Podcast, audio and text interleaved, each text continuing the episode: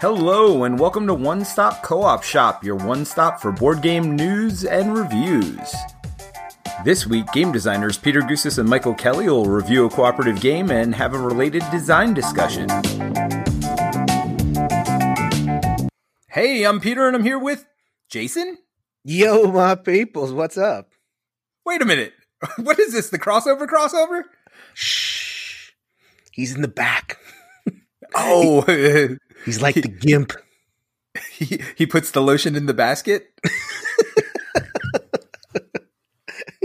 I have kidnapped Mike and I have taken over to talk about my favorite game of the year so far in January. Yes, I guarantee this is both of our top game of the year so far because we're on one recording. Yeah. So it's got to be. I guarantee. So this week we're going to talk about adventure tactics and have a design discussion or well, probably just a discussion. Actually, I think this is going to be a two-part discussion on development. So Jason and I are just going to kind of talk about what development is today and what we think about it and maybe some of Jason's hot points. And then next week, or I guess it'll be 2 weeks from now, when we have Mike back on, we're going to do more of a design discussion about it, what you can do as a designer to maximize this, and maybe try to answer some of Jason's questions when we're both together too. Sure. It is Adventure Tactics Domianne's Tower. I think the idea is that there are, there are going to be multiple Adventure Tactics modules, and we're going to be invading different towers and scenarios. So this is might be the first of many things. Depends on how well it does. And since it's our game of the year, I guess we're excited about that. we'll see if it keeps its pole position as we move on into later January beyond. Yes, well, I mean, we'll see if it keeps its pole position by the end of the episode. Who knows? it might be zero of one by the end of it. Like we have one game, but it's so bad we're not going to rank it. We shall see. No spoilers, no spoilers. That's for sure. And, and, in fact, I will say that I don't think it's bad. So, uh, you know, definitely stay tuned and Don't take that as a as any knock against it. This will not be like the Defenders of the Realm episode that I was on, where I I think one of the Discord people said that uh, Jason hulked up and let let loose the fire on that game. That will not. This will not be like that. Sorry, people. For whoever was hoping for some hot take takedown, don't think I'm to have too much of that this time. Okay, so no, uh, no ripping up boxes, no lighting things on fire, no, none of that. N- no, uh, well, it's uh, I, when I rip up a game, it's more like the defective vacuum cleaner noise, or a chainsaw, or whatever. Nice. Not too much of that. N- none of that today, though. That's good. That's good. Well, before we get too far into this episode, we haven't talked before I mean, we've talked a hundred times before, obviously, and we've talked on mm-hmm. the podcast a hundred times before. But I, I like since you've kind of ended everything with the NGN and started up Shelf Stories and joined the podcast, like I, I want to get that whole story. Sure. But before that, I want to thank some Patreon supporters. So we got Lee Broderick, a co-op fan, Gothic Mink, a co-op fan, and Jeff Gerber, a co-op lover. So Lee Gothic and Jeff, thank you so much for your support and everybody who's part of our community. We love you all. Thank you so much.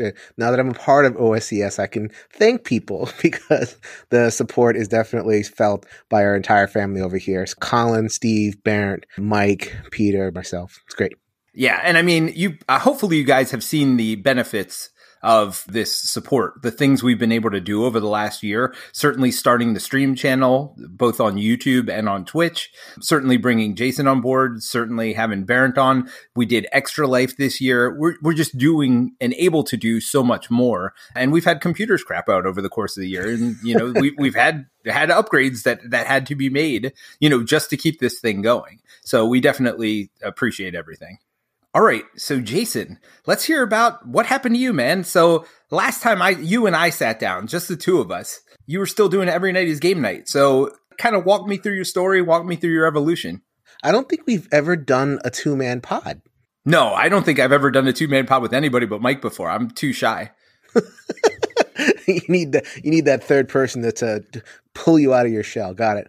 Right yeah, you know, I mean, that's actually interesting that you ask because uh, this is like I just kind of like go go go. I don't have to time to reflect, but uh, you know, so I did every night's game night. That lasted until episode 190, so I was very happy to do that many episodes. That that's compensating like four plus years of basically a solo pod. Like, you know, I kind of me running it myself. I started, you know, with Anthony, people know the whole story. So then I did that for a lot of episodes and I met a lot of friends. So it is through Every Night is Game Night that I met my computer. Uh, I remember listening to, I think it was episode four of you guys. It's like four or five. I'm like, wow, a co-op podcast. Woohoo! This is great. Um, and honestly, you're. I mean, people don't know this, but you're one of the people that really. You are the person that really got us into this community. Yeah, like the co-op solo community, you were definitely the person that pulled us in because you know you started a Slack channel back in the day with all these content creators, and we didn't know anybody at the time, and we were brand new. And I think that might be even how we met Colin. Yep, that was. So you're really the reason OSCS is what it is today. I mean, it would have happened anyway. There's too much quality behind the microphone and everything, but I think I was glad to kind of be an accelerant, I guess. You know, I mean, I just I was at the I was at the mode at that at Tiny NGN. I was like I was like in the 80s, 90s episode wise, and I was in the mode of like I just want a lot of people. Like I, I've always wanted every night's game night to be about like a lot of people you know everybody in the community that I can reach out to. So like Adam from Rolling Solo and Ricky Royal and Albert from One Player Guild and Liz and a bunch of you know like a whole bunch of people that I was just interested in the solo co-op thing, and then like pulling you guys in, and then it just kind of like organically you know, went along. So like that Slack channel kind of outlived its usefulness. You guys did your own thing and I went off and did my thing. So it's like, but that those roots kind of stayed. And then, you know, I just kind of realized that the pot, I like, I, I, will just say it. I outgrew the podcast. So like, I, okay. I, I have so many, I had so many more ideas for what I wanted to do. I wanted to make a bigger connection with the audience. I wanted to try video. I wanted to try a video playthrough. So at the time I was like starting and you guys had let me do a couple videos on the One Stop Co-op Shop, just kind of experimental top 10 pandemic games and a couple playthroughs. And I'm like, okay, I can do this. And we appreciate that. We appreciate all you've done. Yeah, absolutely. You've really helped our channel. Uh, like this, no, you guys have helped me too. Like, I mean, you guys helped me transition to video. Like, you know, so that we help each other. So like, I didn't have a platform for that. So like, doing it on OSCS and getting positive feedback. So it was like, okay, let me do something different. So I kind of like started twinning my stuff. It's like, okay, I can do playthroughs with you guys. And I can, you know, Tom Vasel liked my stuff and brought me onto the Dice Tower to do reviews. So it's like I'm not doing podcast reviews anymore, doing on them. But I've always wanted to do conversations. Like that's like the heart of what I do. Like I want to talk about the intersection of games and life. So that's why I started Shelf Stories. So Shelf Stories is a YouTube channel where I have tons of conversations. The spirit of ENGN kind of lives on there more than anywhere. So I have tons of conversations. You've heard some on the One Stop Co-op Shop podcast, the ones that are more gaming focused, and those will continue. I'll have lots of previews and lots of different guests on. It'll be a really cool time. And then, you know, I have mental health stuff. I have history stuff. I recently um, set the internet on fire for like six hours. oh no! What did you do? oh, you didn't see that? that? no, no, I missed it.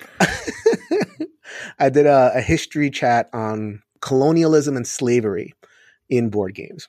And I did a pretty thorough takedown of Puerto Rico and a couple of other games. But I don't think that's controversial, right? I mean, I think. Oh, it's hugely controversial. Are you kidding me? Really? Stop, stop complaining about the games. If you're going to take that away, you're going to take more games away. Call it cancel culture. Da, da, da, and I'm like, watch the video. right. People read the title sometimes and, and make right you know, guesses about what the content is. It's like, you know, you can't at least watch it, right? at least right. watch it. You can still disagree at the end. I don't love being mocking. I, I really do.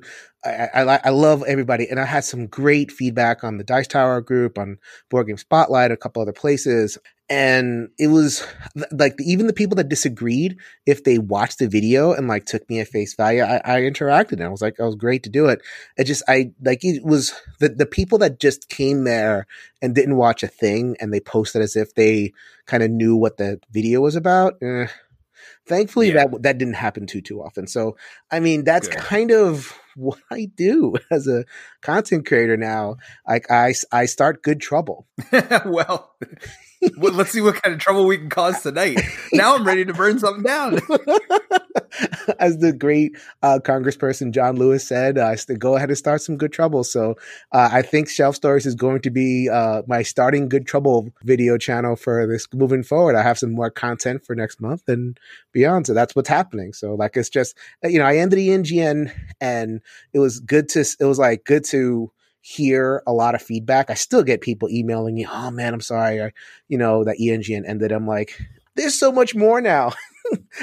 well, not only that, but it's it's it's like I don't know. I, I listened to ENGN, right? It was one of right. it was in my my loop. I feel like Shelf Stories is ENGN evolved. Yeah, it's ENGN and, and having the content in the one stop co op shop. It's like I think just you know, people get attached and it's like, okay, it takes a little time to kind of ease people into new stuff. And it's like, all right, well, I'm ready for the ride.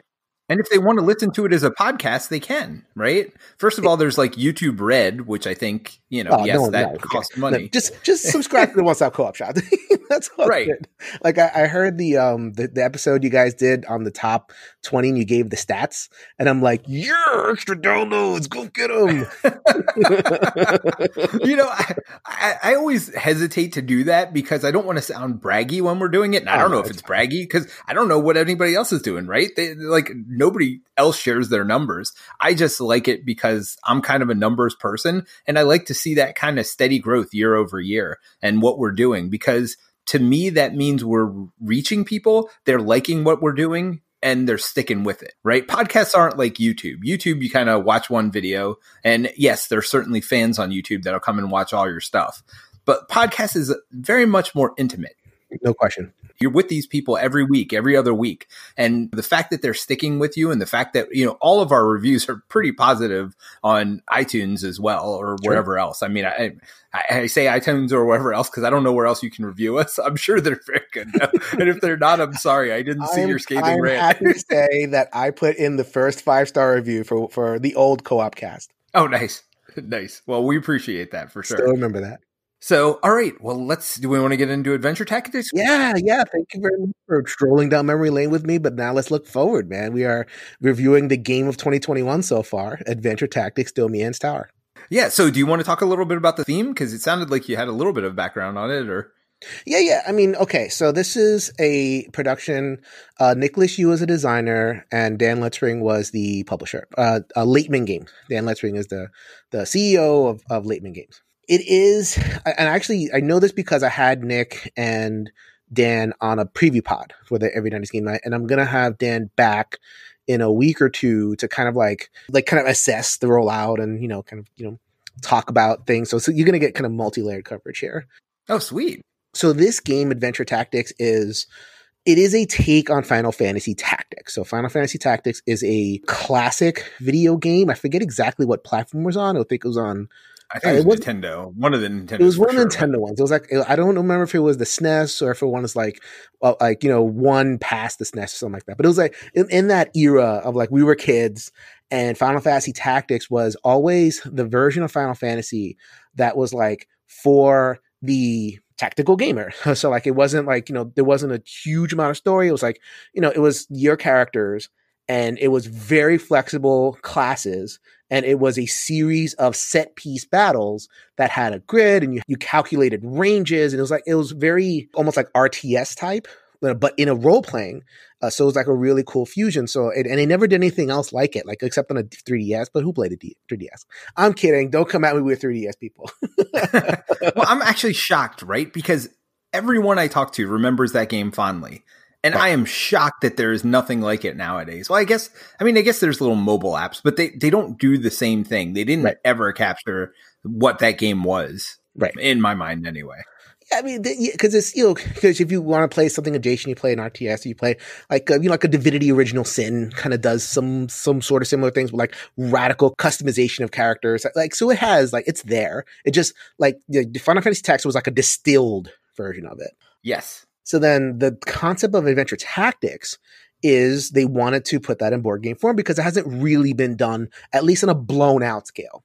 So they wanted to, you know, release a big adventure, and that's what this is. So this is the first box, Domianne's Tower, and you are going to play characters, and the characters are very, very modular. We will definitely get into that. yeah, no, I mean, I, I could never mind. I can already guess what spot the characters are on, or the leveling system is on your list, um, because it's probably the same one on my list. Number but, one, let, the number one is the leveling system. Just let's get over people. Hey, uh, hey, no, no, no, no spoilers, no spoilers. It's tons.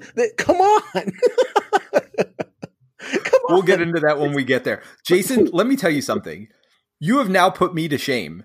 I do typically do the theme every week, and I'm like, yeah, you're going around fighting monsters. Yeah. Mike, why don't you tell us about the rules?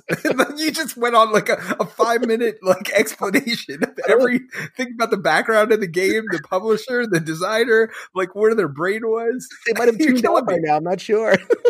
Sorry, people. no, okay. no, it was great. I'm telling you, you put me to shame. I'm well, no, you have characters, and yet they're highly modular. So, like, they start with the base classes, so like archer and rogue and stuff like that, and then that it, so they as you level, you see you're gonna go through tactic style line of set piece battles. So like boss battles or like you know one environment can be laid out and you do a battle. Then after every battle, you gain a level. Sometimes there's fail forward, some, but we can get into that. But basically, yeah, we'll, we'll get into that when we get into the uh, game. Let me let me just go over a quick description of what you're doing in the game on your turn. So basically, it is as as Mike. Jeez, see, I can't I can't do this without Mike. I don't know what's going on. as Jason was saying, this is a boss battler basically. So you were going in, you're going to fight against a boss. It's funny, the first two missions don't feel that way, and we can get into that at some point. And actually, I got a perfect place for it. The first two missions, I thought we were going to fight against like rooms full of monsters, but it's really not that. It's mostly just you're fighting one boss and then some other stuff's going on, and maybe they'll spawn some stuff, but it's really typically one boss. So it, it's mostly a boss battler where you are taking an adventure party of three to five characters and you're going against them. And the way it works is you take chips with each person's like picture on it, and you have two enemy chips. You shuffle them up, you flip it up, and that's the turn order. And on your turn, what you do, you're going to play two cards from your hand or in front of you. So you'll have equipment in front of you, but equipment works the exact same way as cards in your hand, work the exact same way as like you have a class specific card that goes on your board all the stuff on the board and like your equipment, all that is, is it basically means you start with it equipped at the beginning of the game, but you play them the exact same as every other card. And the way it works is you play a card and it tells you what to do. It says maybe do a basic attack. You have range, you have a colored dice or maybe two dice that you're going to roll, and that's it. You have a move stat, you have a basic move card, you move four or five spaces orthogonally. That's it. I mean, it's really simple. So everything you want to do is driven by these cards. The other actions you can do is like discarding a card face down to move half your distance. So if you just get unlucky and don't have any move cards, at least you have something to do on your turn. But that's literally as simple as your turn is. The boss's turn, you flip a card over from the boss deck and it literally tells you who activates and how to activate them and how to move them. And there's a little bit of explanation within the, the rule book itself, but literally it's less than one page of information usually. Future Peter here. Hey, past Peter. Literally? You keep literally using that word. I do not think it means what you think that it means. Anyway, back to the review. And it's got everything in there. So it's a very straightforward game as far as like how you play it. And you just keep going until they either knock you out a certain number of times. So when you get knocked out, you do have revive potions, you come back with half health, or you defeat the boss. Mm-hmm. Or whatever the goal for the mission is. It's usually defeating the boss though.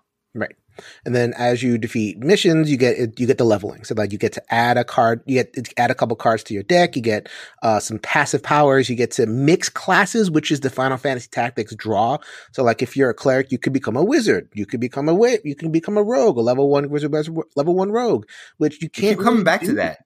Which you can't. You come back, it's it's almost like it's an important part of the game or something. and then you get prestige classes, and then you can mix things up, and then you can play, uh, and then you can go back and play the entire th- uh, campaign again, and you can play an entirely different set, uh, entirely different combination of, of character traits, and uh, so that that modularity is that's really what you're. I think that's what the game is selling itself on. Yeah. All right. So let me get started with my number five. Usually I let the guests go first, but I feel like you've already said your number one. So I'm going to start with my number five. if it's not your number one, I am leaving. Are you kidding me? My number five is that initiative system. And it's very similar to Aeon's End, actually, where you're flipping up car- uh, cards off the top of the deck and you move around. Now, they've done some clever things. Number one, you get to see it at the beginning. So it helps plan a little bit. So you kind of see the order of the turn. And then there are certain characters, I think it's the ranged character that gets to kind of move up or back one spot on that. So I typically take one level in what is it, Archer? Is that Archer? Yeah, I usually take level one archer on most of my characters just so I have that flexibility because that turn order is so crucial and so important. So just that passive ability right there, I think is really worth it just to even get one level in that class. But again, we'll talk about the leveling system later. Mm-hmm. So that's the good. The good is I think it's really cool how you can manipulate it. And I think it's neat that you can see it ahead of time. And look, for a light, easy game, it's not as bad as it is in other games, but it is mostly a negative for me because mm-hmm it leads to downtime potentially. And again, not much downtime because it's pretty quick turns.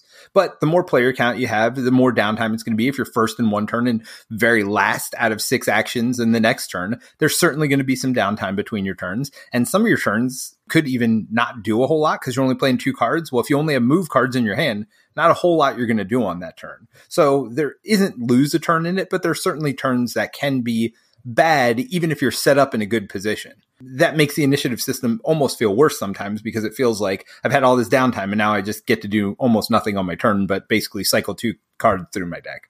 So I mostly view it as a negative, and also because the enemy could go twice in a row at the end of a round, and then twice in a row at the beginning of the round. If you have no way to manipulate that turn order, it could go from bad to worse very, very quickly. And then you could get really lucky with it as well. I don't mind because it's a very light game, but it's certainly in there, and I know it rubbed Mike the wrong way, and it, it certainly isn't my favorite thing. Mm-hmm. I do not mind downtime. I am very engaged when other people are going because we're talking about what's happening. And if it's a younger person who's playing, it's like, okay, well, we can, you can do this, you can do this. And so I don't mind the downtime at all. I don't, cause, and like you said, the turns are so fast. Um, what I do mind was that four turns in a row thing. I have had characters just completely get roasted from full to zero in that time. And that is not good. yeah. And especially early on because you have less ways to mitigate it early on right. and you have like less life. It's like D&D, right? You get more hit points as you level up. You know, it's like any of these games. And so you start with a very low amount of hit points. So you could definitely get burned down with two, three attacks early on. You can reshuffle the initiative order with a revive potion. Yes. So that you you can mitigate it. It won't happen every time. So if you do get that unlucky streak, you have that resource. Have you ever ever done that? Yeah. Oh, you have. Sure. Okay. Uh, all right. I, I haven't. my character. Is he kidding me? well, I've used the revive potion to revive my characters. I need. I feel like I need it for that much more than I need to reset the order because it's not even like you reset it. You just shuffle it. It could turn out the exact same way next time you do it. It, I mean, it could, but not likely. sure, sure. And second of all, like, I, I, guess I, I played on easy mode. We're not quote unquote easy mode with the extra revive potion. That was my like initiative potion. Yeah, I did as well. Although I played three characters most of the times I've played, and I feel like you need it. Yes. But we'll get to player scaling, I'm sure, at some point as well. Okay. All right. So, Jason, what's your number five? My number five is tons of cards. Lots and lots of cards. There's over 500 cards in this box. It is a ton of content. And if you look at the OS- OSCS review uh, that Mike did, the five and five, he pointed out that it's a mix for him. He is incorrect. It is a pro. So many It's amazing. Looking through it. That's why you sort them all at the beginning. You have, they give you dividers. Everything's in alphabetical order. And if everything makes sense, you can kind of go exactly where you want to go. You get a, a buff, uh, another card that comes in. Well, it's already in a divider. It's in alphabetical order. Just go in and jam it out. Or you can like, you know, peruse it. Like, you know, I'm an old school D&D guy. So it's like I've spent hours hours on like splat books and like old dragon magazine where it's like okay i want this feat and i want this you know power and i want this and like it isn't quite that deep but it, it tickled that part of my brain of like, ooh, what are the possibilities? I could be a war mage. I could be a warlock. What do warlocks get? What do war mages get? What's coming up? Uh, you know, and so that can be overwhelming. So that's that Mike was definitely right to point that part out, but that's fun. I love cards. So they give you uh like that's what really the heart of the game is so as all the cards so like that sure. is a huge pro for me well i mean it's it's it's a it's almost it's not a deck builder because you don't build during yeah. the game but you build between games right i mean you're really customizing that deck it's so funny to me because one of his favorite games of all time or maybe not one of the favorite of all time, but he loves Pathfinder, the card game. Mm-hmm. And I think, I mean, I mean, we'll get to it in final thoughts, but this game is a million times better than that game is. like, I mean, you level more, just every. Well, like Arkham Horror LCG, you know, like these are there. There's games where they, you're just like you're you're smothered in cards, and it's fine. I don't. I, that's not a negative for me. Like I just like like it's organized well. Like the cards make sense. Like you know, you have your basic attacks and you have your you know your special attacks. They're all in one little pile. It's not like it's all over the place. I just I felt like it was when if you spent the time to organize it. You put everything. Oh, well, and he did because I got his copy, so he definitely did. They were definitely organized. Well, I mean, not not Mike in particular, but like if one word too, I'll use the passive voice. If one word is just you know spend a good amount of time like kind of like ingesting the stuff, and there's a on the back of the rule book, there's a list of all the prestige classes and what classes it takes to get there. So it's like, and there's also a separate book that has like all the prestige classes listed and like generally what they do. So like yep. War Mage is an AOE, did you look at that before you started playing? Oh, see, yeah. I didn't. I was like, yeah, I'm going to be a Beastmaster. Yeah, I'm going to be a ninja. like, I didn't care at all what they did in the game. And then I think I was a Dark Knight with my other character. And then I'm playing a monk when I'm playing with my family. So, yeah, no, I did not at all care about what they were good at or anything else. I just read that stuff. I'm like, yep, that's what I want to be. but it's there if you want to read sure. it. So, oh, of course. Yeah. And, and, you know, so I think that's where a lot of the box space is, and we'll talk. We can talk about like other componentry. So like you you're getting a lot of cards, but you're not getting a lot of terrain. You're not getting a lot of you know kind of other things that you you would associate with an adventure game. No, but that's good in, in my mind. I mean, that's what keeps it light. Right. You already know this is a card game, so that's kind of where, where that is. So my number five, huge positive. So the one negative I had with the cards, and it's not even in the cards, it's kind of the, like the leveling with the cards. So there are three different ways you can level up. You could level up your deck, but you could also level up these little cards on the side, which kind of give you passive abilities. Right. And so there's two different sides. There's a dice side and the other side. So there's one section where it says like story section or whatever else. But that section has big cards in it, but it should also have some of those small cards in it as well. Now, it wasn't organized that way when I got it. I've certainly put them in there since, but they don't really fit exactly right in with the big cards. And mm-hmm. if they're not in there, though, you can miss them because when I first got my first level up after the first mission, I'm like, where is this card? And it turns out it was one of those passive cards, but I didn't even know that was an option. Same. There's a, a question about it on BGG. I had the same issue. We'll probably talk a little bit more about that when, it, when we get to development. Yeah. So, I mean, that was a little bit of a miss for me. I wish they had called it something different and like directed you to the right place. So that's my one negative with the cards. And my second negative is they don't fit. They literally don't fit in the box. Like I, they fit in the box, but they don't like they give you card rows. There's no way you can get all the cards to fit in the card rows that they've given you. I actually had to bag the enemy boss cards up separately to make it fit. I mean, it just it literally doesn't fit in the box. It does. There's uh, there's it's in multiple areas. Like there's one long row and then there's a shorter row. Yeah, I've got both of those rows. Oh, I have an expansion. Aha. So that, oh, all right, well, fine. So with the first expansion, which came out at the same time as the game, it doesn't fit anymore. Mm. okay. So that's a little bit of a miss for me. Noted. Like, what the heck? I mean, it's a small thing, right? But I'm like, why can't I fit all the cards in? Right. like, I got all these cards. They even give you dividers for everything. It doesn't fit and I don't sleeve either. So I can't imagine if you sleeved, like how it would be. So that was a little bit of an annoyance more than anything for me. All right, but getting on to my number four, it's the variety of the game. And I think you could probably tell there is lots of variety in the game. Not only your characters, you can choose one of five basic classes, then you can level up in many different ways. And again, this is not the leveling that I'm talking about. It's just one portion of variety. And then they've got like 10 other classes that you could level up into or more than that. So huge variety there. But really, the variety I'm talking about is the missions themselves. Mm-hmm. It's a boss battler, but each boss mission is very, very different. Sure. And so the variety in the game is a huge pro for me, mostly. It's a little bit mixed in the fact that I feel it's got a little bit of Betrayal House on the Hill in it, where not every mission as good as every other mission. And, mm-hmm. and there's always variety in these games, but I feel like it's pretty stark here. Like some of them are super complicated and like nothing seems clear to me, and others are like the easiest thing to play through, no problem. I just sit down and play it. And I think it's a little bit of, you know, again, we said we're going to get into development eventually. Like I think there's a little bit of that that is part of the problem, certainly, where just the rules aren't as clear as they need to be. I know Street Masters, when it first came out, had a lot of the same problems, right? And mm-hmm. they cleared it up with a second edition. So hopefully that's something that they can clear up in, in future editions.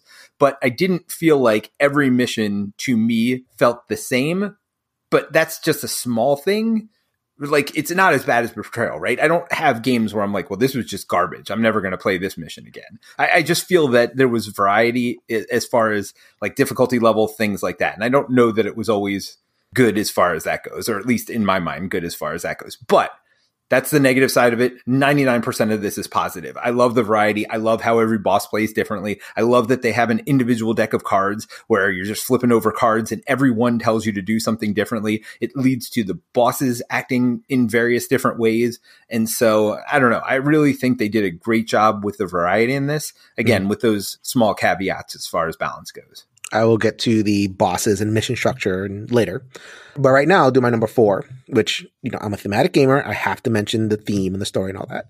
This is, we keep on saying boss battler. Like it is, there is a, a story thread and it is a it tells a very very kind of video gamey basic story right it starts off like kind of very kiddish and i was like kind of oh man am i going to enjoy this as like or am, am i just going to like completely ignore the text because it's so childish? And it does get a little bit more involved and psychological kind of towards the end. I, at some point i kind of wish because like like final fantasy always got like weirdly psychological and i was like eight. I had no freaking idea what's going on sephiroth is just cool but like you get into it and it's like there's this all this like kind of mental stuff and there's a love story.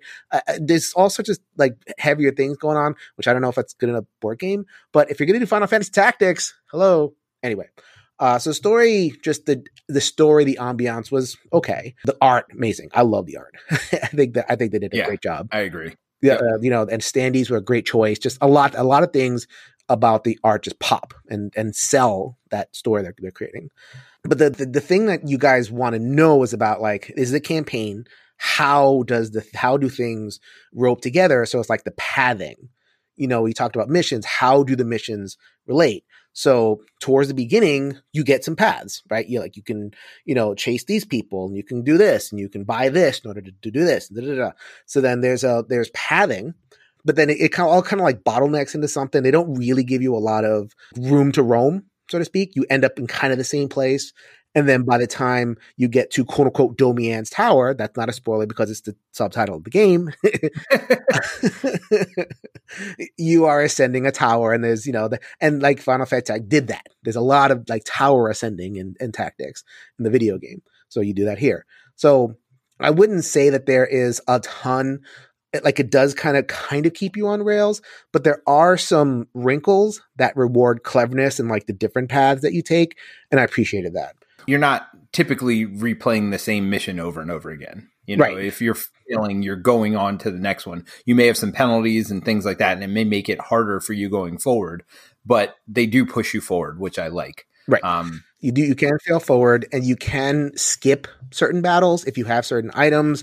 And what I was afraid of was that if you skipped too many battles, then you would like kind of reach like the later battles as an, in an under leveled state. But it turns out that if you can skip a couple of battles, then you do like get a buff and you get like little extra bonuses for like a you know like a speed run or whatever and i thought it was really cool it's a nice touch where it's like you know i, I don't feel punished for not grinding like so many of these games sure. yep. they they they just like okay either grind or you don't get anything here like i don't like if i don't want to fight a combat if i want to like clever my way through this I'm rewarded. It, you know, and you do reach level 10. Like what you reach level 10 is level cap. You can't level past that. And there's like, you know, if you run through it, you can, you get between like 10 and 13 battles. So like you're to hit the max. You're not to like miss anything, but it's just a question of how you get there. Is it like open? Not really, but there's enough little instances of choices there. It just rewards that extra level of cleverness. And I really appreciated that. So I learned a lot of things with what you said, and I'm going to try to remember them all here. Uh, number one is I'm really bad at the game because I lost a lot. And so I was probably on the upper end of the number of games available to play. I, I definitely didn't skip any battles because I ended up having to do those and more, it felt like. Uh, so, uh, yeah, I'm really bad at the game. Number two, I think that I might be a child because I like the story, like, and I like these simple stories, and I don't want this like overwrought stories and these way too in-depth stuff. And it's funny anybody who's watched us on the stream channel and watched us play marvel champions i read the story on those cards. Like the, the story i don't think anybody plays marvel champions for the story but i actually thought the story in the base game was actually pretty good. I mean it wasn't great or anything else. I mean it's all done in flavor text but you know the little bit of flavor text was there. I, I appreciated that. So i think i like a simpler story it's enough of a frame to direct you to where the game wants you to, which is the card play. So we'll get to yep. that. We'll get to the boss battles, but enough of a frame is there, and it, and enough of a frame to kind of like I keep on saying that the phrase reward cleverness, and I, I feel I feel that it isn't just like grind or die, which which uh, there are some dungeon crawlers, Dark Souls that do that. yeah. Oh gosh. Yeah, that was that was a little bit grindy, just a little bit. so a pro for me for the most part. All right. So the third thing, though, I think we learned there is your origin story. Really? I think Final Fantasy Tactics is what shaped your life. You're telling me there's all these psychological stories in there. You became a psychotherapist. Like, I don't think that's coincidental. No, I think we found Jason's origin. Final Fantasy, just like you were the foundation of starting OSCS as what it is today. Final Fantasy Tactics was the foundation of you. I, I mean, like the whole Sephiroth thing. Well, Sephiroth was Final Fantasy VII. I'm not sure if he was in Tactics. I know Cloud was, but like, yeah, I always kind of gravitated towards like these mentally tortured heroes, and he couldn't remember his memory. We have to like do a whole adventure inside of his memory. I love that stuff. That's great. And there are some touches of that. It just doesn't, and maybe it'll be too lame to kind of deliver that. But I would just love for a board game just kind of like go for that and see what happens. So, do I have to open every podcast now saying hello and welcome to One Stop Co op Shop, brought to you by Final Fantasy? You're right. because if your origins was Final Fantasy and you were our origins, like I, I feel like we're now sponsored. I guess so. So no, you didn't have you didn't have to do that. Uh, They're not giving us any money, that's for sure. Exactly. All right, cool. No, I, I agree with uh, you know everything you said there. I, I do like the card play. So let's get on to my number three. Sure. Which is this game is easy to play and learn. Mm-hmm. I mean, literally, I played it with my kids. It's no problem. Like I said, your equipment is not handled any differently than any card in your hand. All the equipment spots are are like extra hand spots for you. But you play a card and do exactly what it says. And a lot of them don't say that much, right? it's like do your basic attack or attack at range three with a red dice. There's nothing difficult about it. Movement is only orthogonally attacking is diagonally or orthogonally, that's a little bit weird because you mm-hmm. have to kind of shift your mind frame back and forth. But like that is the most complicated thing in the game. like right. figuring out like what's a, a diagonal and orthogonal. Um, but line of sight's not that complicated, right? Um, mm-hmm. you know, and it's dice combat. So it's like roll red dice. However many hits you have, they don't have defense or anything else typically. Mm-hmm. You know, there are defensive cards that you can play as a reaction, but super simple. You roll the dice, you give them that many hits so yeah, that's the other thing. I don't know if you have swinginess as far as dice combat. If people don't like dice, I mean that's what it is, right? You're playing cards and you're rolling dice. Right. So uh, if you don't like it, then you're not going to like it. But super simple maps. You were talking about not a lot of terrain, things like that. I mean, these maps are mostly open for the most part. Now they do interesting things, I think, on the maps mm-hmm. um, with movement and stuff. But it's all still pretty straightforward. So a lot of people have been calling this a kids game or a family game. I don't know. I, I, like it, and I would play it with gamers any day of the week. So I don't know where where it's getting this reputation as a family game or a kids game. Certainly, you can play with kids, and I have played with my kids, and my mm-hmm. kids really liked it. But I certainly don't think it's only a family game. I, I think sometimes that term gets thrown around as a derogatory term. Right. I would happily play this with gamers. I, I would start a group around this, like people start groups around Gloomhaven you know, I, I, think there's that much there in the game personally. I will absolutely ask Dan Letiman, the publisher, when I have him on the podcast about that, that the reputation it's getting as a kids game. And I will talk about that in my number two. But my number three is what I think, Peter, your number four, which was the missions. Yep. So then Peter talked about it in the aspect of variety, which I definitely agree with. I, I with me, it's more like, okay, what do you want in a tactical combat game? Like you want to move. like you, like you, you have pieces on a board and you want to cleverly move around the board and kind of do your thing. A, a, game fails when the answer is to plop yourself somewhere and execute your best attack over and over again. That is not what you want in a tactics game. So this game, the scenario design and and they do it in different ways like you get a lot of combats. I mean what is it like 13 yeah. 15 actual combats there? Like they they come up with different ways to make you move. And the way they do it like they don't do it with terrain or they don't do it with like a big sprawling map. So like you think like a Gloomhaven where there's like, you know, three rooms and you have to kind of go from room to room to room. You, you think of like Descent where there's like a couple of tiles, like a billion pieces and everything. And you have to kind of overcome that terrain. The orc is always, always in, in freaking Descent or like they're always on a cliff and you have to like run towards the cliff and climb. So, ugh, another cliff. Oh my God. so, and, and so it, it, it made you move that way. Here, the the they they board is small, so most of your movement, not all of it. I've, you know, we can talk about that later, but like most of the time, you are in range of what you want to do, and you're focusing on attacks, and you're and you're, you're optimizing your movement in order to kind of attack the thing that you want.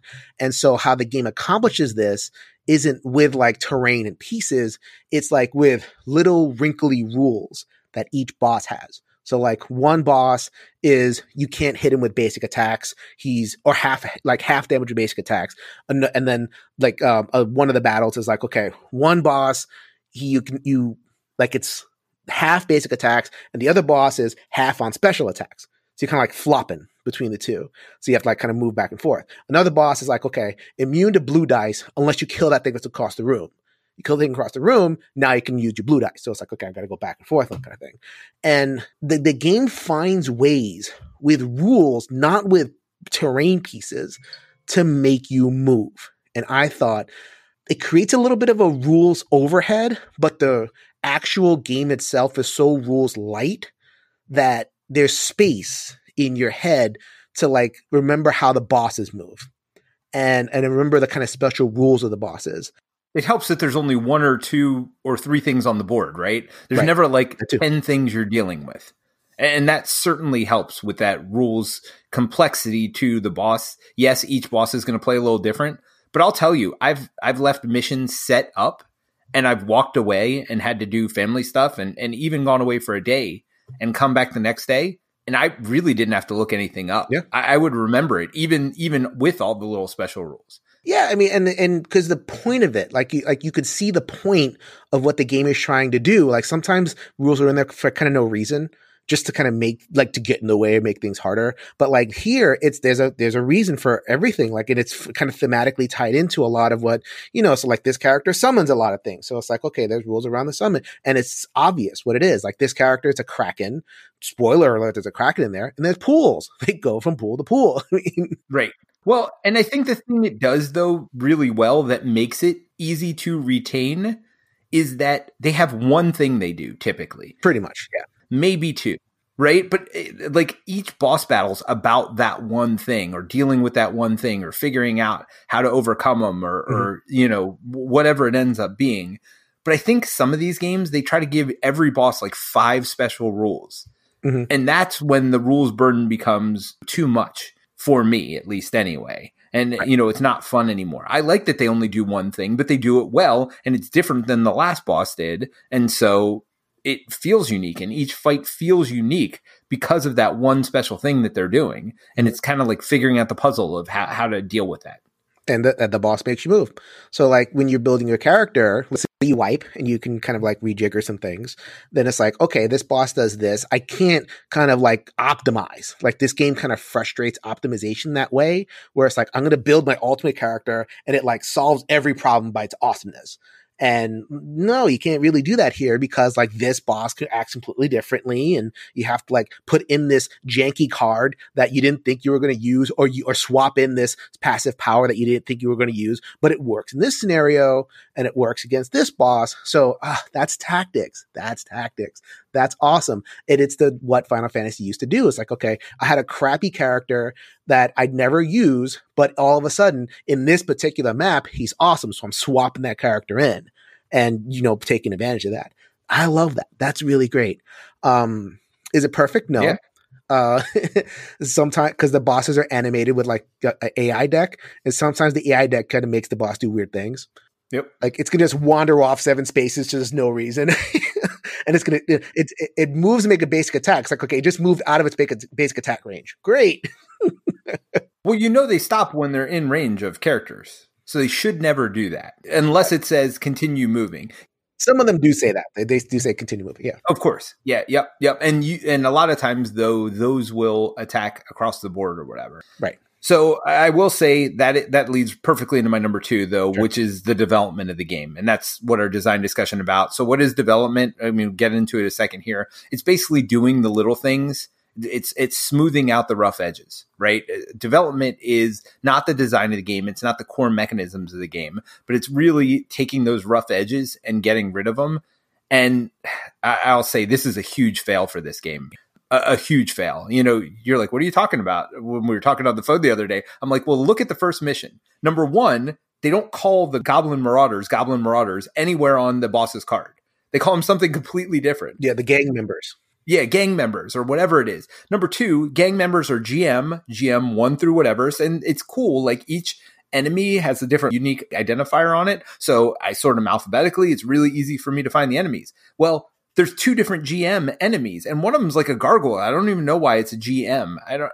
I- don't know. So like they have the exact same name. That's not a big deal, but somebody should have figured that out, right? It, it just everything else was unique except for this one thing and both of them are actually on pretty early missions in the game. Mhm. And I'm like, it's just sloppy. You know what I mean? That's something that literally somebody should have found that in looking at the component. Somebody should have looked at that and go, oh, wait a minute.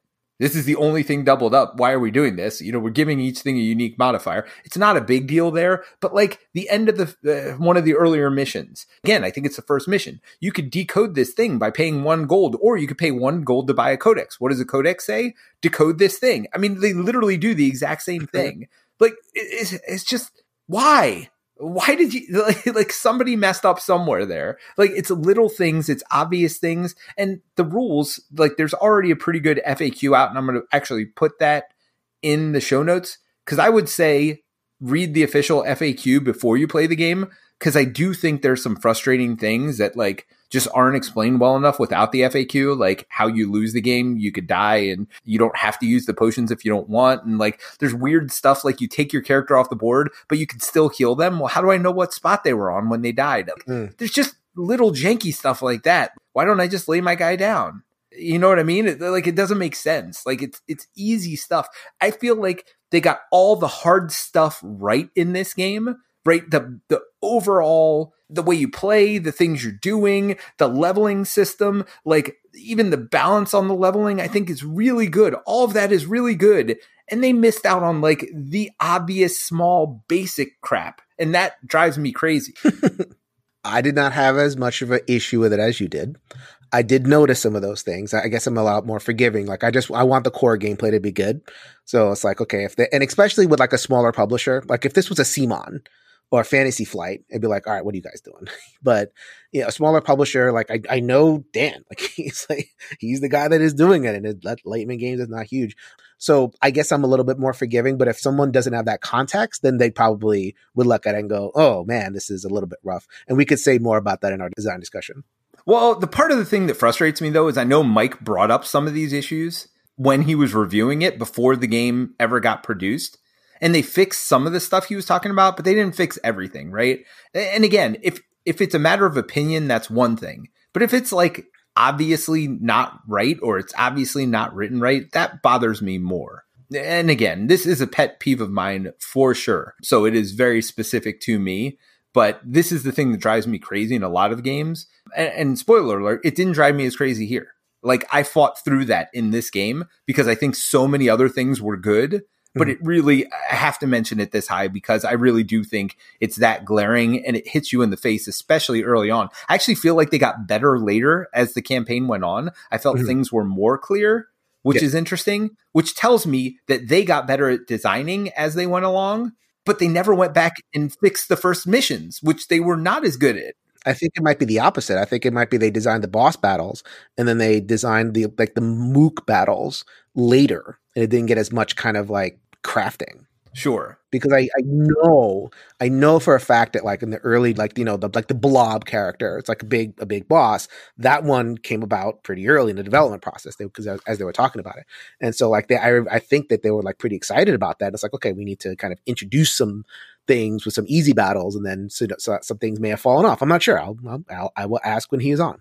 Sure. I mean, because to me, those first couple missions are the tone setters for the campaign if I didn't love the leveling system so much after that first mission, I might have given, or and if I wasn't reviewing it, obviously, I might have given up on the game. Right. Right.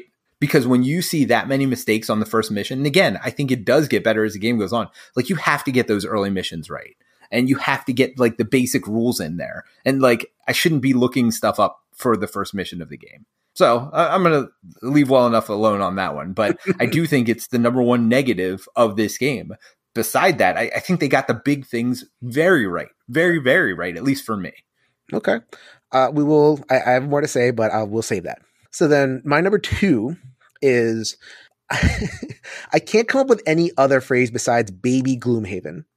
So I talk, I talk a lot about headspace. Like, what is my imaginative headspace? What is my strategic headspace? Like, what is happening in my brain as I'm playing a game? And is it like other games that I've played? And the closest that I can come here is Gloomhaven, especially in the card play.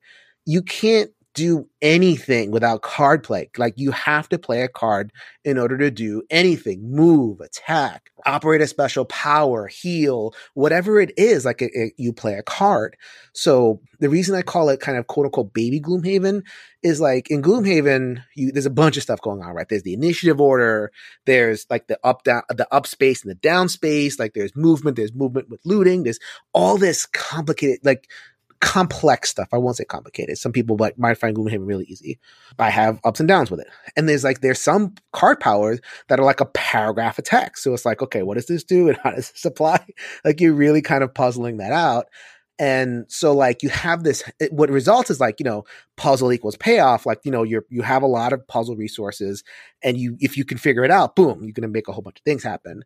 Here, generally, as you said, the cards are like roll your blue dice. That's that's the power. Yep. Heal, heal, white dice plus one, or you know, uh, yep. you, you, two people heal. Uh, move your, you know, move basic move, basic attack.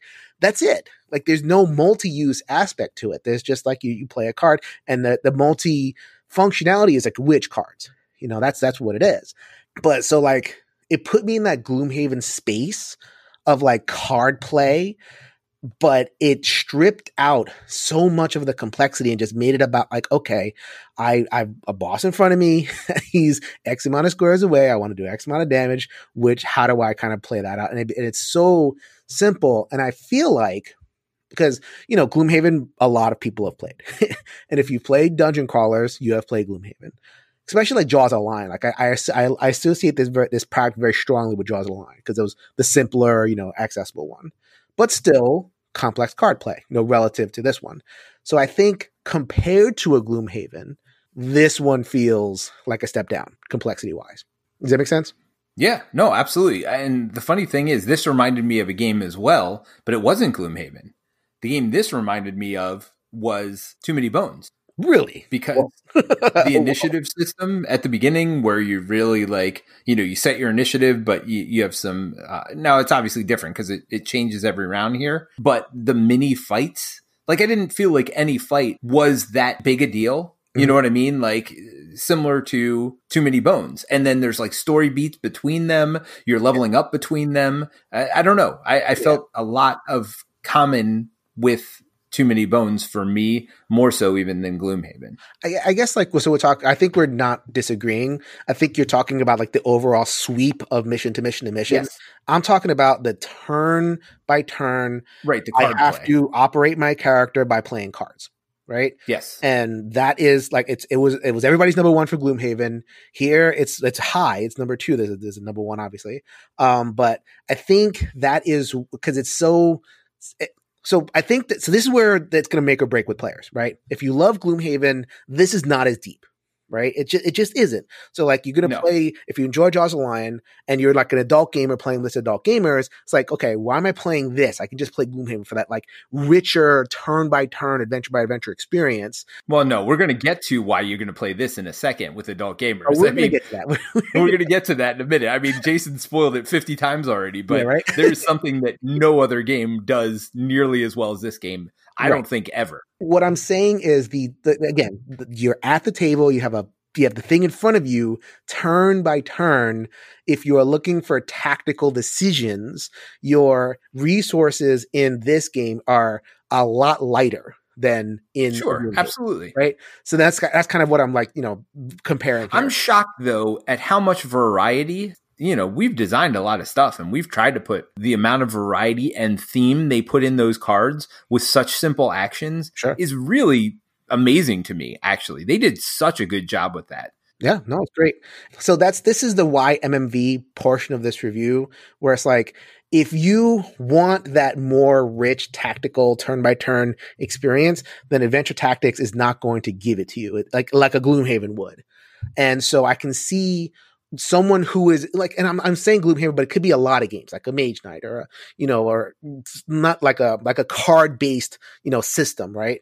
uh, even like a game like you know um, Warhammer or Heroes of Terrinoth, like even that one in its own way had like a richer, more complex, or even like Altar Quest. Like so many games that are card based have more of that you know churn. Here it's simple. So like I think uh, a segment But of gamers are going to call this kind of a kids game, and I don't think that's correct. The big difference though is the time frame also. Each mission there is 2 plus hours for all those games. Like each mission here is 30, 45, maybe an hour. You know, it, it's a big difference and it's a big commitment difference Mhm. to play one of these missions versus one of those missions. Like And this is the YMMV version of that. Like if somebody might want the two hours, somebody might want that strat, that itch scratched of like, you know, complex card play. Here, every single like negative like comment that I've seen, like either on BGG or whatever, it's like, oh, this is a light game. Like, you know, there's not that much, there's not that much there. And it's like compared to what? Right. know? So like it, it, so I mean, if you're a person that wants that richer experience, you might want to go into those other ones. This one, you're in terms of the the battles, it's a little bit maybe it's a little bit lighter. I thought it was a fine, but you know, whatever. And then so then okay, so there's all that. But then let's get to our collective number one, which I've talked about 50 times. you don't know me. You don't know this is my number one. Of course. it should be called Adventure Tactics Leveling System. Yes. I mean, it is so good. Oh my gosh, the leveling is so, so good. I've held back. You have not. I've tried to hold back this entire podcast. I got a lot of built up stuff. what? I was trying to save it. I was trying to like, you know, build up the number one. Oh my god, it's so good. What they want, son. Oh, it's so good. It's so so so good. So to get these like premium classes in the game, you have to build some combination of the lower level classes, right? So you got to be like level 2 fighter, level 1 mage to be like a dark knight or whatever. Actually, I think it's one mage and one fighter. And then you can start getting the dark knight and you get these special classes. But Mhm. each card so if you're level one in something, you can take the level two card. If you're level two, you can take the level three card, whatever else in that class. Or you could take literally any other basic class. Or if you've got the prerequisites built, you can take any of these like premium classes and then you can start leveling up in that premium class. But you could take a premium class and then you could get a second premium class. And that becomes like your defining characteristics of your character, but you still have all the cards in your deck from those other classes. So you've now built up a little bit of this, a little bit of that, however you want to build, and you can build completely differently every time you play this game. It's so good. Mhm. So, so good. I've never seen a leveling system so good. And when you get that card that levels you up, it tells you how many additional hit points you get. It tells you which cards to add to your deck. It tells you if you can take cards out of your deck. Like, so simple, so straightforward, so good. And it, ah, I, I, I can't believe that it's taken this had a long. podgasm right in the middle of the podcast. I, I it is so good. I'll tell you, this game to me does have some flaws. I, I don't think it's a perfect game, But, you know, getting into my final thoughts here, which, uh, you know, now I'm going to skip a beat because we already know all your thoughts on leveling. Sure. Getting into my final thoughts here, this trumps everything. I've played bad missions. You know, I was talking to, I think it was Mike earlier, and I said, you know, I played missions almost as frustrating as missions in Betrayal at House on the Hill, right? Like that mm-hmm. kind of, I, I just thought it was off right? Whether it's I didn't understand how things worked because it wasn't very clear or whatever else, I was just frustrated. I'm like, gosh, what the heck?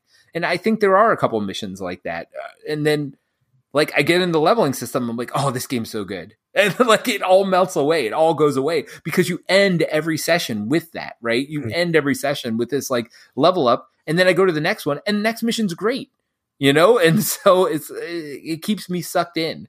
Mm-hmm. I, I don't know we joked about this being the game of the year. This game is going to be hard to beat for me this year. This game does wow. everything I want. I, am not kidding. Like, I, you know, I mean, I know it's maybe a little controversial. This is the the weight of a dungeon crawl that I want, and this is the amount of tactics I want, and this is the feel I want. And and again, it's nice. all because of that leveling system. It all surrounds that, and that's what makes this game great. I can't wait for more adventure tactics in the future, and I really hope they work on the development. That's the one thing I'm going to say for them. I really hope they learn a lesson from this and really make sure things are very clear because you don't want a game this light to have ambiguities in the rules, and and I think there are for this one. Mm-hmm. I mean, I got it's it's the, it's an amazing leveling system. you said you you know we said all our points about it. I think uh, the one thing I'll say is that the people who say that this is like a kids game, quote unquote, are I think they're focusing on the just the, the board play, right? And, and that simple card play. Like you have to really, in order to really like assess this game, you have to kind of take those two things together. Like it's not just about the card play; it's about what you've done before and after each mission to craft your stuff. And that's not necessarily like that's not a kid, it's not kid stuff. Like maybe it's like teenager stuff. Like, you know, like a, I think, you know, an eight or 10 year old would be able to handle this and be okay. So maybe, you know, maybe in order for it not to be a kid's game, you have to like defeat an eight year old mind. it's like, I, I don't eh, like you, I think you, you, that was a great way you said it. I don't always want that right? Like I, I don't need every game to be a Gloomhaven Mage Knight level, like especially if it's like this card level stuff, in order to be satisfying. And it is, and it's and if it didn't have the leveling system, it probably wouldn't be satisfying. Oh no, it does have it. Right. So yeah, the leveling system. That's number one. All right. Well, I've already given my final thoughts in that number one. So what what are your thoughts on the game? Uh, so I'm going to do a dice tower review of this. I'm going to give it an eight out of ten. Uh, so that's a that's a seal of approval. Um, I think oh man, like I, I, it's it's good. It's really eight out of ten is really really good. Uh, I think what what brings it a little bit down for me, just like the nine out of ten, the the, the getting to the nine and the ten is, uh, I mean, I guess I want like, is there a way that this game could have given you a little bit more tactical depth while keeping the simplicity? You know, like I'm not sure. It's like I, I, think like you know comparing it to like I I Altar Quest. Altar Quest is a is I would rather play Altar Quest in this game. It has oh, but no way. Altar Quest is so much more convoluted, but that's what I want. so I you know it, it, and I'm using the word convoluted like you know implicitly like the, the negative connotation because it is. It is so like do this and then this and then this and, and then like you know make a, one attack happen and So like I, I totally get that, but I I like that because of the payoff. Like here, the the payoffs are a little bit kind of like the the, the, the ceiling and the floor a little bit lower on this game than a, a, game like you know a little bit more of a, a, rich complicated game. But that doesn't make it bad. It really doesn't make it bad. And if i had kids that i played with or if i had you know like the older kids or if i had like a, a certain group i would absolutely play this game. And i guess like the biggest compliment would be i finished the solo. I finished the whole campaign solo I want to bring this to another friend's house and play the campaign with them because I know they enjoy it. If I want to play a campaign again, that's a good sign of a game. And that's why I, I get your point about games being more rich and more tactical. But how many of those games are you going to finish? A cam- how many games? How many of those campaigns would you have played ten games of or more? I finished. I finished a six game a six game campaign of Altar Quest. No, easy. Are you going to play it again? Yeah, I bought the Ruins of Arkenspire. I'm going to do that too. Oh, okay. See, I wouldn't, right? Like I played Mage Knight multiple times. Like this is my jam. I'm not finishing Gloomhaven. I might finish Jaws of the Lion because that one's right in my my level as well. Mm-hmm. But there is something to be said about fun. in Sure. a game, right? That's what games are for. Mhm. And this game brings me joy every time I play it. We're absolutely in agreement. I don't know. For me, it probably would be a nine. I, I don't think it's quite 10. The, the development stuff, if they fix that, if there's a second edition to the game where they fix all that little fiddly stuff and like explain what they mean for some things, like a perfect example, like when you lay firewalls, some of them said make it touching as many characters as possible. What does touching mean? There's no rule anywhere that says what touching means, right? Right. Like, Is it on top or adjacent? Yeah. Yeah, is it on top? Does that mean adjacent? Does that mean what does that mean? What does touching mean? Like there's no there's nothing that explains that. Like if they explain little stuff like that and took away all those little rules questions I had, this game would be a 10 out of 10 for me. The Nice. gameplay itself, again, it's it's no great mental gymnastics, right? But that's Mhm. what I love about it. I love going to the table and just knowing I'm going to roll a bunch of dice. And yes, it's going to be swingy, but the thing that sold me was after I lost a mission, the story continued. The story was cool, and I was like jazzed to play again after I lost.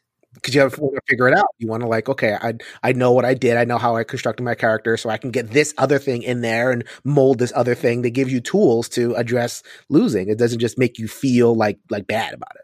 Right, exactly. And I think they handle it well. I like the story. I don't know. For me, if you're a gamer like me, this is going to be right up your wheelhouse. Mhm. I mean, this really is. This would have been my game of the year last year. I think even above Jaws of the Lion for sure. And Jaws of the Lion wasn't my game of the year because it wasn't eligible. We didn't review it, but certainly above Kingdom Rush and everything else. And I, I think by a pretty hefty margin. So 2021 for me, I mean, we joked about it being our game of the year, but uh, this is going to be a tough one to beat. This is going to be a high bar. And again, you know, it's me personally. So if your tastes are like mine, you'll probably feel the same way. If you don't like games like the mind, maybe you won't. I can't help people like that.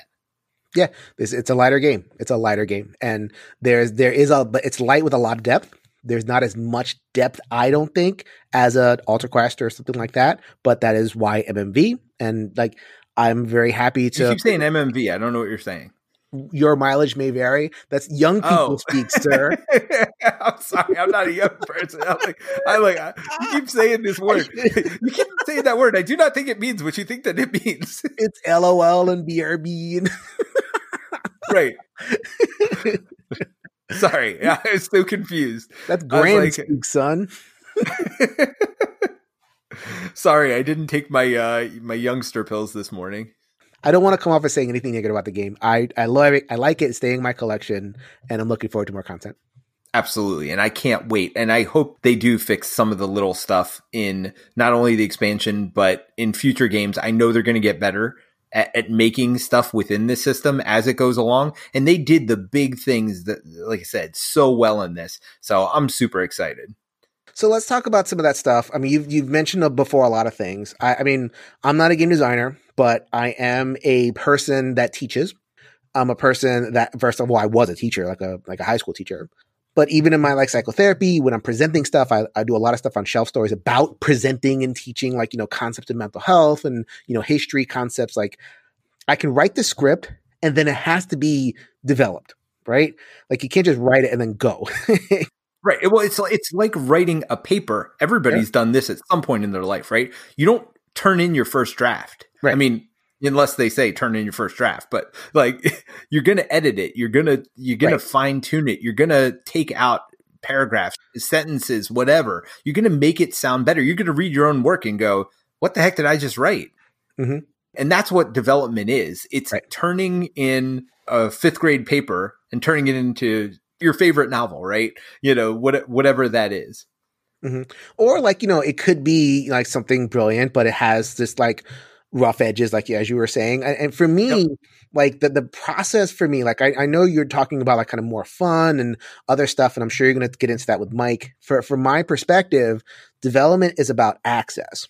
Development is about learning with as uh, with as little friction as possible. Like you know you want to get to that whole, whole like minute to learn lifetime to master point a lot of games. Yep. And you're not gonna like you know obviously it takes a long time to learn a lot of these like modern complex games but that's the goal. Like you're trying to that's your north star.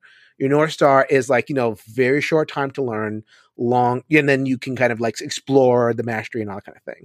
So then the question to ask is like how does this game teach itself? So what you're talking about is like you know the the the minions being named differently, like the card says something different than the mob on the board, right? So it's like, mm, you know, am I am I sure about this? Or like I had an issue, and this is this bugs me. So like in the very very first mission, there's two boards, and then the the characters are on one side of the board, and the mobs are on the other side of the board. And it takes you like a turn and a half for, for like for people to meet in the middle and start fighting. And it's like why am i doing that? Like just right. just, why am i moving for for one whole turn? Why why why can't they just appear right in the middle of the and like i start wailing on them and so it like it doesn't have to with most players, but like with me, it made me kind of question if I was doing it right. Okay, they're just moving. Do they have like a secondary thing that they do just to kind of whatever? And then the book does have a paragraph about, okay, flip a card, do the thing. But then it has another paragraph specifying about like, okay, when enemies activate, they do this and they do this. So it's like, hmm, does that mean that they do that as supplemental to the card play and whatever? And I ended up uh, talking to the designer. He's like, no, no, no, that only counts towards like summoned mobs. So like other, you know, bosses will summon mobs, and if they're not on the card, you go by this rule. It doesn't say that. well, right. And there was another mission, there was something similar where it was like these minions activate before the main boss every time. Right. But the main boss would sometimes activate twice on a card. Does that mean they activated twice? Or right. they activate because a lot of times they say the boss activates when you flip their card. Well, like what is it talking about? So do those things activate twice? Because some of the times it said activate those things a second time. Well, wait a minute, what? you know what I mean? Like when when am I supposed to activate them? Like before I flip the card, am I supposed to activate them? Like it says before the boss activates, but what if the boss is a, doesn't activate on the card? Like do mm-hmm. they not activate? You know what I mean? It's like little stuff like that and I, I, think the problem in games, and again, we're picking on adventure tactics here, but this mm-hmm. applies to a lot of games. It breaks your immersion with the game because now I've got to go pick up my phone, look on BGG, or pick up the rule book, and I'm no longer in the game. And for a game that could take 30, 45 minutes for a mission when they're done well, for those ones that weren't, it took me sometimes an hour and a half because I'm sitting there trying to find the rules or I'm posting questions on BGG and like not getting answers. And so I'm just kind of having to wing it. And some people don't mind that. But for me, your job as a game designer, and certainly not necessarily always as a designer, certainly the publisher is heavily responsible for this as well. Sure. Is to make that game experience so you don't have to do that. Right. I don't want to have to make up rules as I go along. I don't want to think that I'm playing the game differently than you are. I want the game to tell me how to play it. The biggest barrier to somebody like getting into a game or enjoying a game is the rule set. Like, and I think modern gamers are used to higher barriers of rule sets because we like our modern games, we like our agency, we like all, all these things. But we have to remember that, you know, like if you're getting, you know, more, your more casual friends into a game, or if you're kind of like trying to broaden this, you know, broaden the appeal, which is because this game wants to appeal to like, you know, kids and teenagers and all kind of thing, uh, whoever's going to play it.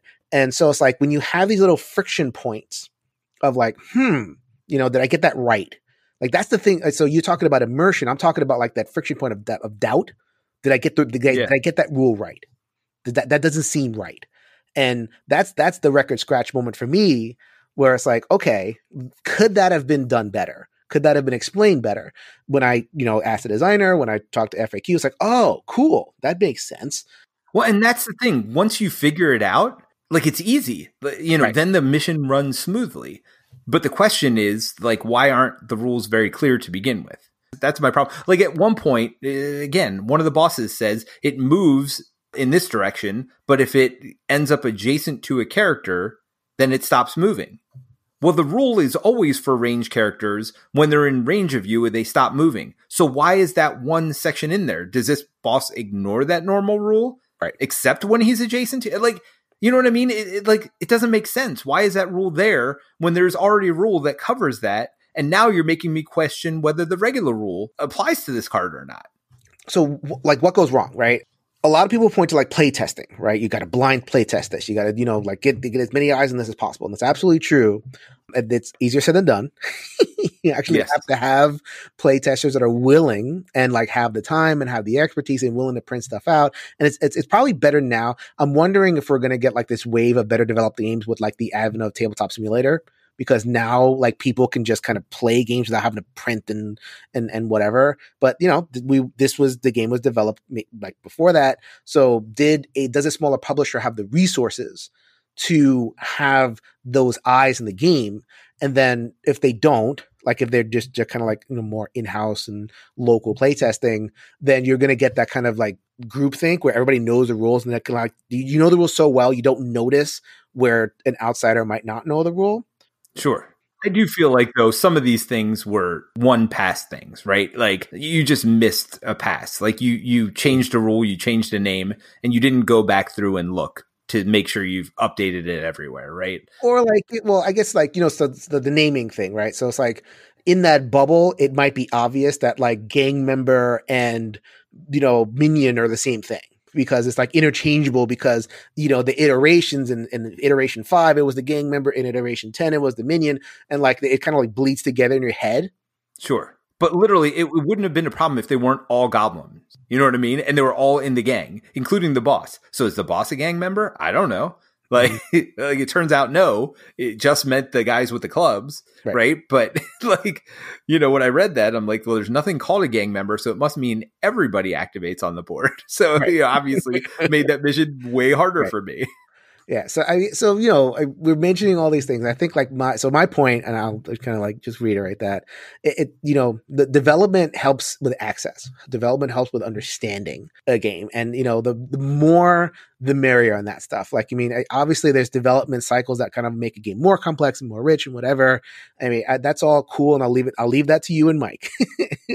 you know, all sure. that stuff. Like for for me, like if I'm taking a pass at this game, it's like, okay, hey, look, take a look at this. That's exactly. I am looking for friction points in the understanding of the game because that's what I do in my psychotherapy practice. Like I, I've been doing it. Like I have this thing that I present to people and I've been doing it for years and I'm still developing it. I still see friction points years after yeah. I started like I started the concept and it's like I can just I can only imagine what it would take to, you know, like you know they, they say like first edition Kickstarters are like, you know, alpha t- or beta testing for it's like okay, second edition we're going to do it right. Well, but it shouldn't be. And and that's the bottom line. Like yes, I, I understand small publishers. Uh, was this their first game? No, no, no. This is, this is their first big game. They have a couple of games. I, I like Groves. Groves is like a small game that they have. Like he, they've published games, but like this was the first stab at like a really big game.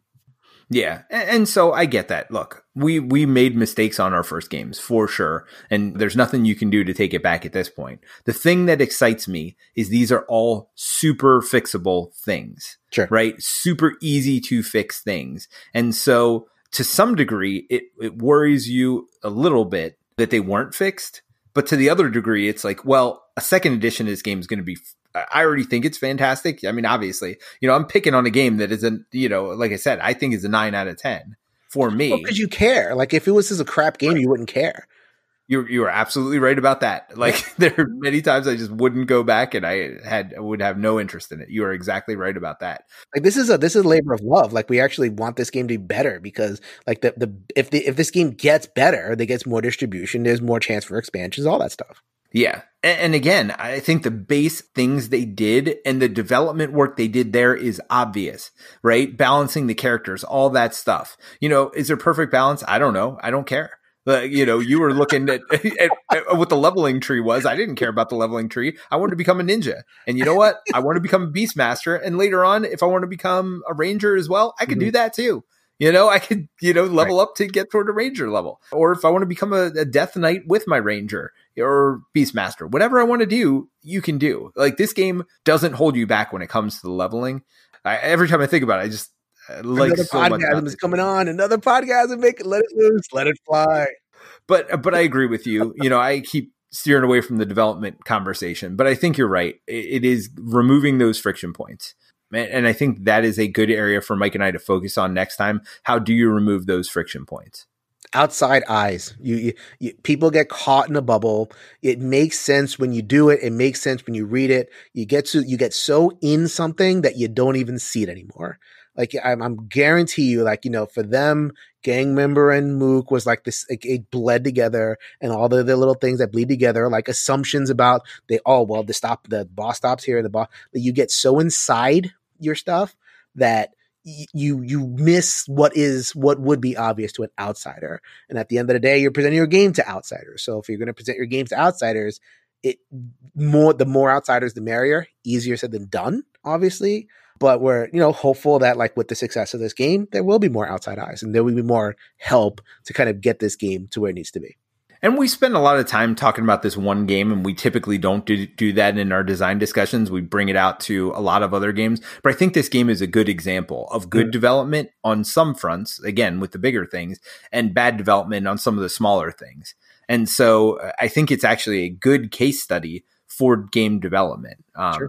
So I'm glad we did this on this episode. It's it's almost like it wasn't a coincidence. well, actually, when you said development, I'm like, er, what's going on here? And then it's like, oh, okay. I'm looking in the rule book a lot. I'm, right. I'm thinking, and I'm, I'm, if I'm reaching out to the designer, there's probably some issues. So yeah, this right, kind right. Like, oh, okay. Because there's nowhere that has the answers to some of these questions, and that's the thing. It's not on BGG. It's not even in their FAQ. Like I said, I think the FAQ is necessary reading before the first time you play it. But if you do that, you're gonna have a much smoother and better experience. And then you know most of the stuff's on BGG after that. All right. Well, Jason, thank you so much. So we know you're on Shelf Stories, which is also here on Wednesdays. I mean, thank you for uh, for helping us fill in some Wednesday podcasts. Sure thing. No, that I'm going to keep it going as long as as long as you'll have me. Oh well, you're you're part of the family now. You can't get out. That's the thing. you got out of that whole dice tower thing, and you came to you know you came to the real family over here. I'm still on the dice tower. I'm more on the dice tower than ever, fool. I know. I'm just giving you a hard time. I am a board gaming bigamist, and I love it. That's okay. That's okay. There's no, uh, you know, we, we didn't ask for a commitment from you. You know, we we don't have a five year contract or anything. Open relationship. You know, ex- exclusive co- contract. So we're good. no, this was a pleasure. This was a good game to get the year started off on. Absolutely. So let us know where else we can find you. Shelf Stories GBL on Twitter, Shelf Stories YouTube channel, and the comment sections of the One Stop Co op shop, and my reviews on the Dice Tower. The biggest thing that I uh, devote my content to is mental health, life, the intersection of games and life. So we're you know I love having a lot of laughs and we're talking like very in game, but you know there's there's a uh, gamers behind the table as well. So uh, and also user Pope Sixtus on BGG. I think that's where I've gotten the most kind of personal, you know, like really kind of thanking me for kind of having a different approach to content. That's been really meaningful. Like every time I get one of those emails, it just like, wow. like I had this one person from Germany, he sent me an email about his daughter who was dying and had needed surgery when she was born and then she made this miraculous recovery and now she's healthy and it was like the experience taught him to you know take the serious stuff serious and let the, the, the, little stuff go away. And it's like, that reminds me of your channel because you take the serious stuff serious and you, you, know, you don't let the small stuff get to you. And I'm like, oh my God. I was like, and it's not the only one, you know. So like, and that's not that's my user Pope Sixtus on BGG, so that's a good place to reach out to me as well. So I am very available, and I will. This will not definitely not be the last podcast, at least the Sunday one that I'll be on. Oh, you'll be on some more Sunday ones. We'll we'll get you in. You're, you're our official pandemic correspondent, so I'm, I'm sure there ain't no way they're going to stop making pandemic games after 2020. That is for darn sure. definitely, definitely true. All right, Jason. Well, great having you as always, and uh, look forward to hearing what you got for us uh, next week. Bye. Later, everybody. Thanks for joining us again for the One Stop Co op Shop podcast. Check out our YouTube channel at One Stop Co op Shop. Also, join us for games and discussion on our Discord channel. You can support us on Patreon at patreon.com slash one stop or leave us a review on iTunes. Thanks again, and we'll see you next week for another top five list. So this week we're going to talk about event. Ah, that's not how you say it. so you're really the reason OSC it. Uh, blah blah blah. blah. You're. It's one of those nights, man. I'm telling you. Yeah, I haven't even been drinking. I don't know what's going on. So you're really the reason OSC it. Why can't I say the letters? Hey, Jason. What's up? The leveling system is so good. ah. ah, yes. Oh. A third one, yes.